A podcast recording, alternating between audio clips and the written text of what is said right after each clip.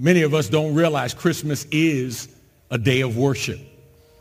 Uh, it's been so commercialized. We've taken Christ out, put an X in its place. But there's a song that says, let's have Christmas. Take the X out of Xmas, add Christ, and let's have Christmas. And so my prayer is that today for you, this moment, is a time of worship and adoration of the one who would be the King of Kings and the Lord of Lords. Let's go to God in prayer and ask God's blessings on our time today. Father, thank you for today. I pray now that you'll bless our devotional time, that everything that we do and everything that we say will be pleasing in your sight. Uh, it's in Jesus' name we pray. Amen. So I'm sure you have finished your Christmas shopping because if not, it's too late. I'm sure the stores are all closed Christmas Day, right? Everybody's home with family members and friends. Whatever deliveries were going to be made have already been made. Maybe you'll do some shopping the day after, right? On Saturday, tomorrow, you'll do some shopping. Uh, maybe you'll try to get out and do some stuff next week and catch some sales. But for the most part, shopping is done. And, and here's what's interesting. People would, at a time, come over to the house and, and you would buy gifts. You would buy gifts, not just for those who lived in your house, but you would typically buy gifts, at least in my house, we would buy gifts for those who we knew we would see or we knew would come over. So for example, uh, I would buy gifts when I was a kid. We would buy gifts for my grandparents and, and we would buy gifts for family members. Uh, they may or may not come over, but we wanted to have a gift just in case. And, and when they came over, man, I, I would scoot under that tree and make sure I got the present out for my grandparents and let them know that we had not forgotten about them and we wanted to give them their present on Christmas Day. Let me ask you a question. Uh, when, you, when you check under your tree this year, do you have a present there for God? I mean, do, do you have a gift for God? See, there's normally two criteria to determine whether or not we get somebody a gift. Uh, first of all, do we like them? Right? And then secondly, is it expected? So some people you may not necessarily like, but you know you need to get them a gift because it's just right. You know they're going to get you a gift. Uh, but there's some people that there's no question you're going to get them a gift. I mean, because they've been so good to you, they've been so kind to you, they have loved you so much that it would just be bad. It, I mean, just bad, bad. I don't care what you call it. Karma, it just be bad manners not to get them a gift because they've been that good to you. Well, when you think about how good God has been to you, even in the midst of this year, do you believe God deserves a gift? So that's the first question. I think the answer to that question is yes, God deserves a gift. Then the question is, what are you going to give to God? What will you give to God? Psalm 145 verse 9 says, the Lord is good to everyone. He showers compassion on all his creation. James 1:17 says every good action, the ICB translation, and every perfect gift is from God. These good gifts come down from the creator of the sun, moon, and stars.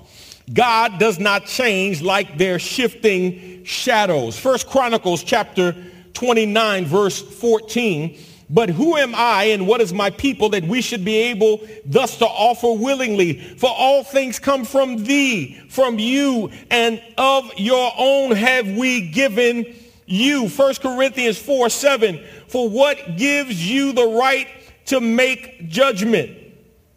What do you have that God hasn't given you? And if everything you have is from God, why boast as though it were not a gift. Now I ask you a question.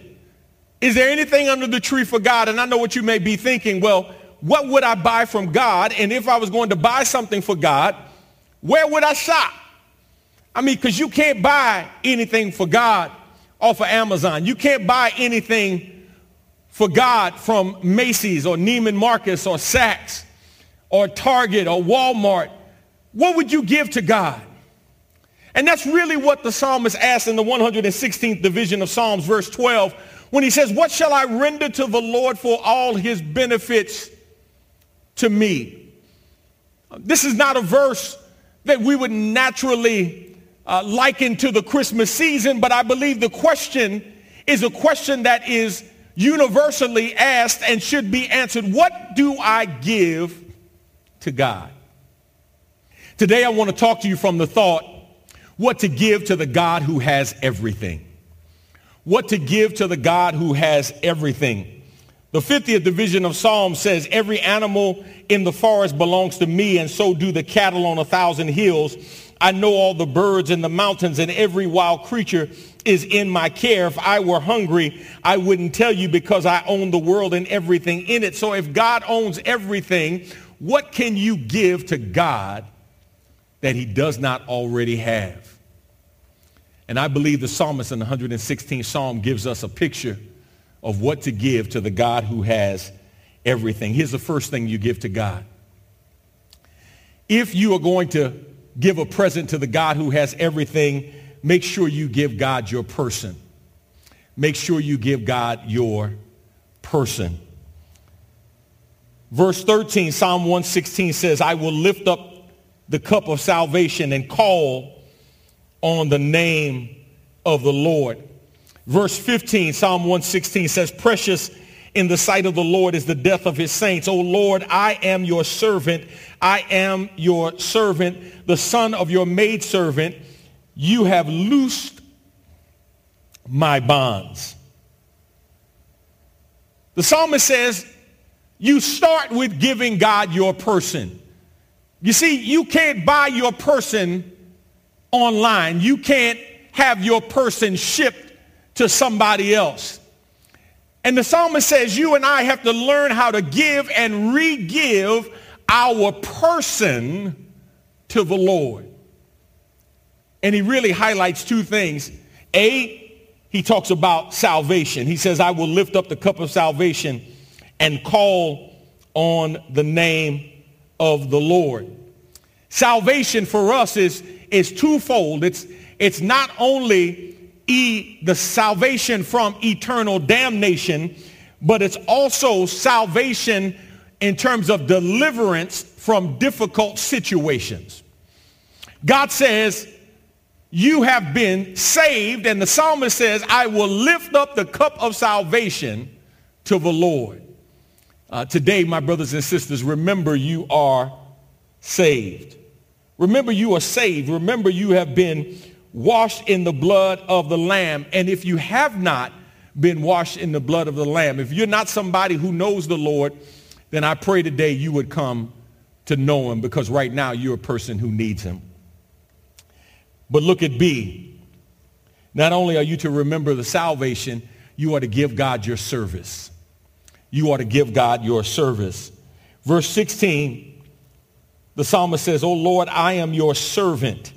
I am your servant, the son of your maidservant. You have loosed my bonds. I thank him not just in lifting up the cup of salvation, but I thank him when I give my service to the Lord. I give him my person in salvation and in service. So my brothers and sisters, how you doing in your gift giving to God? Have you given God your person? Have you given God your salvation? And have you given God your service? Number two, you must give God your possessions. You must give him your possessions. Psalm 116, beginning at verse 14, says, I will pay my vows to the Lord in the presence of all his people. Go down to verse 18. I will pay my vows to the Lord in the presence of all his people, in the courts of the house of the Lord in your midst, O Jerusalem. The paying of vows was made by the beneficiary of the goodness of God in response to the promise that was made by the person who has been blessed by God. You know, sometimes when you get in situations and you say, Lord, if you do this, I will do that. Lord, if you get me out of this, I will do this. Lord, if you bless me in this way, I promise you won't ever have to worry about, right? You made a promise. You made a vow to God. And here's the truth. The truth of the matter is you haven't paid God back those vows that you made at a place of desperation, and you would be paying that vow back for the rest of your life. The psalmist says, I will pay my vows to the Lord. I'm going to give God my possessions. I'm not going to shop with God's money. I'm going to bless the Lord. I'm going to honor the Lord. I'm going to pay God out of what God has blessed me with and give back to him a portion of what he has given to me. I made a commitment. I'm going to make good on that commitment. My word is my bond. I am going to keep my commitment to the Lord. I'm going to pay my vows to the Lord. Let me ask you a question. Uh, what, what have you given tangibly to the Lord? Now you may say, you know what, Lord, I, I, I, I give myself to you. Um, Lord, I'm available to you. Right? You, you pick the song that, that you think best articulates your commitment to the Lord of your person. But I'm telling you, don't stop there. Move to your possessions as well. Because we should never come to worship the Lord empty-handed. Right? And so what, what gift, in the midst of giving gifts to everybody else, what gift are you going to give to the Lord? What are you going to give to honor God this year and honor the kingdom work? Here's the third and final thing. Number three, I told you first you must give God your person. Secondly, you must give God your possessions. Here's the third and final thing. You must give God your praise. You must give God your praise. Verse 17, I will offer to you the sacrifice of thanksgiving and call on the name of the Lord. Verse 19, in the midst, in the courts of the house of the Lord, in your midst, O Jerusalem, praise the Lord. Praise the Lord. Now, it's interesting because verse 16 and verse of verse 17 and verse 19 sandwich verse 18. Right? Verse 17, he says, I will offer to you the sacrifice of thanksgiving and call on the name of the Lord. Verse 18, I will pay my vows to the Lord in the presence of all his people. Verse 19, in the courts of the house of the Lord in your midst, O Jerusalem, praise the Lord. So the giving of our person, the giving of our possessions should lead to the giving of our praise. Praise is what you and I should do. When we think about God's gift to us and we think about the blessings of this holy day. What has God done for you?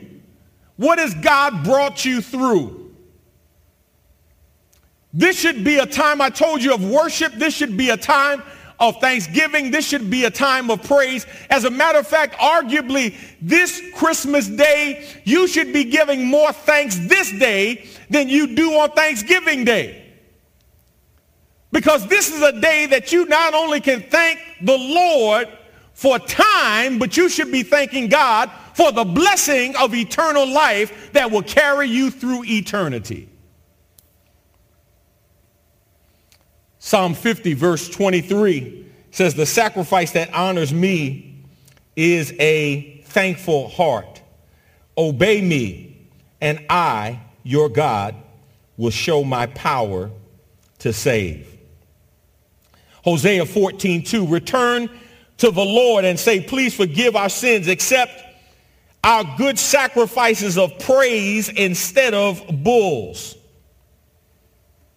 Hebrews 13, verse 15 says, so through Jesus, through Jesus, let us always offer to God our sacrifice of praise coming from lips that speak his name.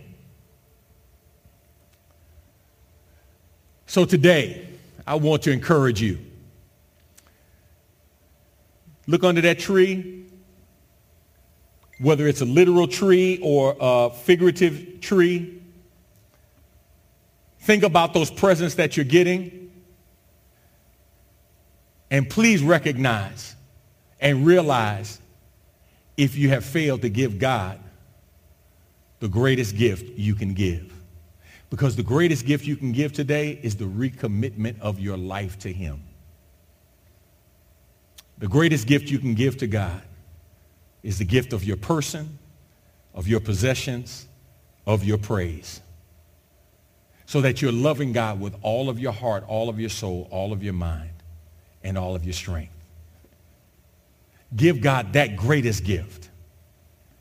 And don't forget to say to God, Merry Christmas, Lord, and thank you for everything. Let's pray. Father, we thank you and bless you for today. And I pray now that you will bless in a special way your word as it has gone forth. I pray that it has found fertile ground in the hearts and minds of your people, that we would be hearers and not just doers. We ask your blessings now in Jesus' name, and we say thank you. Amen. Well, my brothers and sisters, I pray that you are having a great time with family and friends, whether they are near or far, whether you're on the phone or virtually. Uh, please, ma'am, please, sir, enjoy this holiday season. We also want to cover in prayer those families who have lost loved ones over this past year. Uh, we know well over 300,000 have died as a result of COVID-19. Uh, people are dying every day.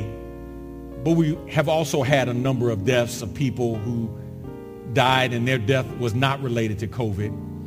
And so there will be a lot of empty places around the table and uh, a lot of presents were not purchased this year. So let's cover in prayer those families um, who are going through difficulties. And if you're feeling a little alone right now, uh, here's what I want you to know. God has promised he will never leave you nor forsake you. Turn your focus not on those who are not present, but turn your focus on God and meditate and worship him today. And let the Holy Spirit console you like only the Holy Spirit can. If you'd like to know how to ask Jesus Christ into your life, if you don't know the Lord in the pardon of your sins, go to our website, download our app, and go to the app that states, I want to become a Christian uh, but how. And I will walk you through via video how to ask the Lord into your life.